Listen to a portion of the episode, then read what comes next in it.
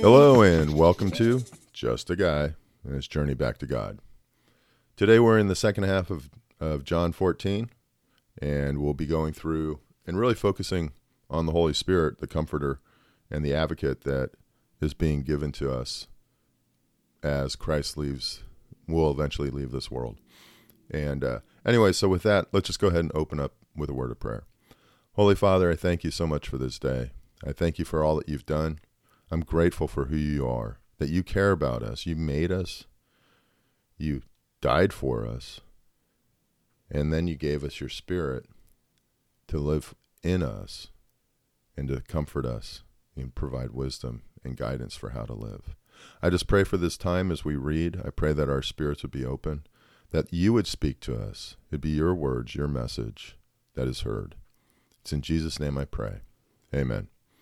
So I wanted to real quick go through um, before we start reading the scripture something that that uh, Charles Spurgeon wrote, and he wrote it when he's just covering off on John 14 uh, verses 16 and 17. So two simple verses. No, let me rephrase that. Two verses, and he wrote as he was preparing his sermon, and this is what he said. He said, Old John Newton once said that there were some books which he could not read. They were good and sound enough, but said he, they are books of halfpence. You have to take so much in quantity before you have any value. There are other books of silver and others of gold. But I have one book that is a book of banknotes, and every leaf is a banknote of immense value. So I found with this text that I had a banknote of so large a sum that I could not tell it out all this morning. I should have to keep you several hours before I could unfold to you the whole value of this precious promise, one that one of the last which Christ gave his people. So he actually did. He he had um, a sermon that night, and it was also on the rest of. It was on other parts of the uh, the the um, message. So, anyways, just with that, I thought it'd be interesting because being here in in this part of the uh, the the chapter, it really is a critical and it's very important to us as believers. It's a promise made to us of the Holy Spirit. So let me just start reading verse 15. If you love me, keep my commands, and I will ask the Father, and he will give you another advocate to help you and be with you forever, the Spirit of truth. So it's interesting in this part, just where he talks about another advocate, meaning that Christ was his, their advocate on earth while he was on earth. But since he will be leaving, he's going to send another advocate, which would indicate that this is a separate person and the Spirit of truth. So the Holy Spirit is a person. Um, anyway, so verse uh, 17 the Spirit of truth.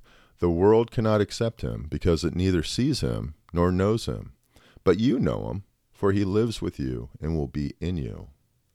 So they were living with Christ, and now he's going to go away, but he's going to live with in them and continue living with them. I will not leave you as orphans. I will come to you. Before long, the world will not see me any more, but you will see me. Because I live, you also will live. On that day, you will realize that I am in my Father, and you are in me, and I am in you. Whoever has my commands and keeps them is the one who loves me. The one who loves me will be loved by my Father, and I too will love them and show myself to them. So, all of this to indicate that God the Father, Jesus, and this Spirit of truth, the Holy Spirit, are all one, yet separate. But they all will wind up living. The Holy Spirit, which will be God, and Jesus will live within us as a separate entity. Then Jesus, Judas, not Judas Iscariot, said, But Lord, why do you intend to show yourself to us and not to the world? And, the, and Jesus replied, Anyone who loves me will obey my teaching. My Father will love them. Whoops. My Father will love them, and we will come to them and make our home with them. Anyone who does not love with does not love me will not obey my teaching. These words you hear are not my own, they belong to the Father who sent me. So again, he talks about we will live with them and we will be in them.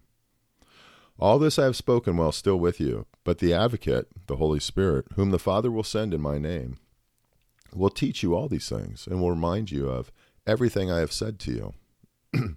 peace I leave with you, my peace I give you. I do not give you give to you as the world gives. Do not let your hearts be troubled, and do not be afraid. You heard me say, I am going away and coming back to you. If you loved me, you would be glad that I am going to the Father, for the Father is greater than I.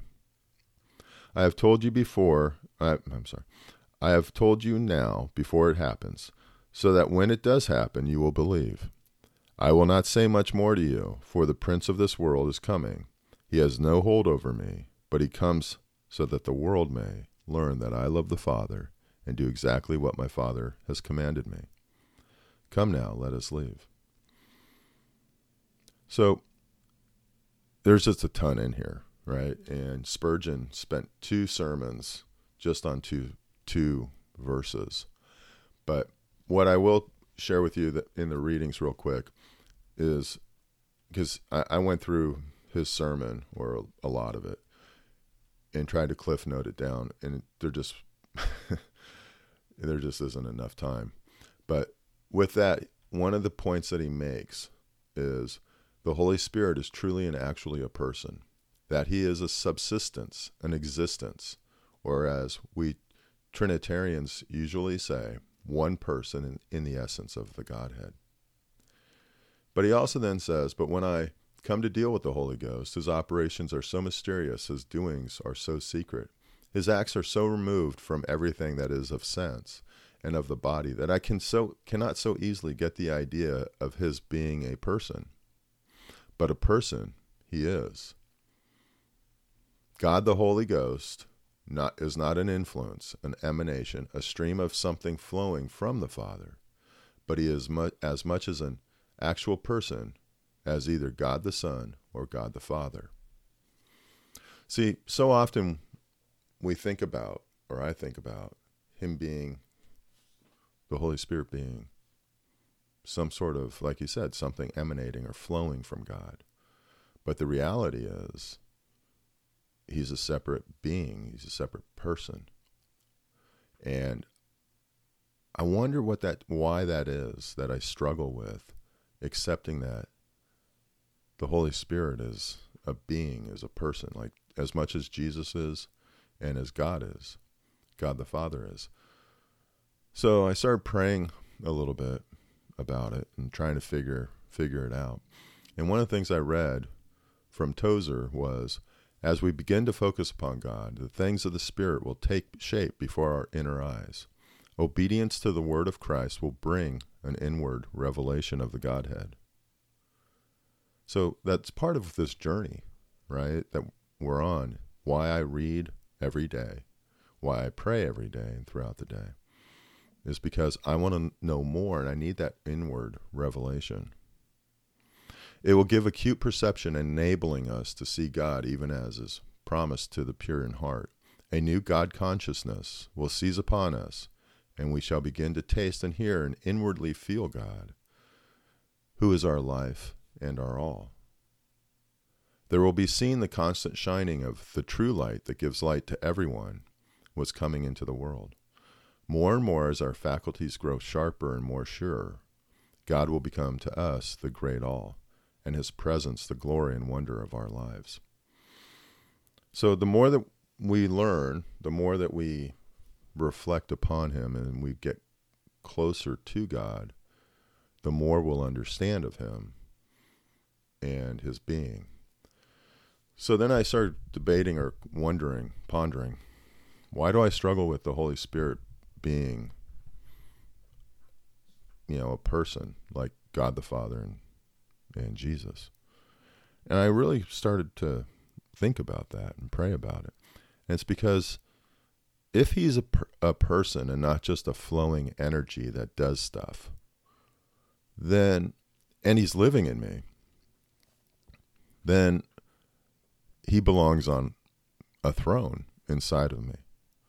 But right within me, I sit on my own throne internally. I am the master of my castle, or so I think. And if the Holy Spirit, if you know, if Jesus was, you know, there, he belongs on the throne. But if this Holy Spirit, which is just a spirit and just kind of floats around and does stuff, then he's just a floating thing. But if he's a being, if he's really a being, a person, a p- true part of the Trinity, then the Holy Spirit belongs on the throne. And I have to get off mine. And that's where my challenge is. And that's what I what I struggle with every day is submitting to him and putting him up on that throne. And that's that's ultimately at the end of the day what I have to I have to grow to. And when I think about the apostles, I think of Paul. Well, Paul had truly submitted and put the Holy Spirit on his throne. And that's where when the when Jesus says, "You can ask these things in my name, and it will be done." Well, if the Holy Spirit's on his throne, then you're only going to ask what is appropriate and is right for God's purpose, not mine. So, my struggle continues to be the submission and the recognition of who God is and putting him on the throne inside of me and dying to myself. And that's ultimately, I think, why it's easy for me to think of uh, the Holy Spirit as a as a flowing source of energy or whatever it might be, rather than the third person in the Trinity. So, anyways, that's that's really where I'm at and what I was taking out of all this. I thank you for your time, and I thank you for being part of this. And let's just close up with a quick prayer. Father, I thank you. I thank you for the many blessings and for the, the your word and your teachings. I just pray that it would go out to everyone and that you would be the one who speak has spoken here and that whatever message is necessary and should be heard by each person. I just pray you watch over them and that it would be delivered to them, that their hearts and their spirits would be open, and that you would be the, the message, your word would be the message. I thank you and I just pray for this upcoming week that we would do your will. And I'm grateful for all that you've done. It's in Jesus' name I pray. Amen. So thank you for joining me at Just a Guy and His Journey Back to God. I hope you have a great day.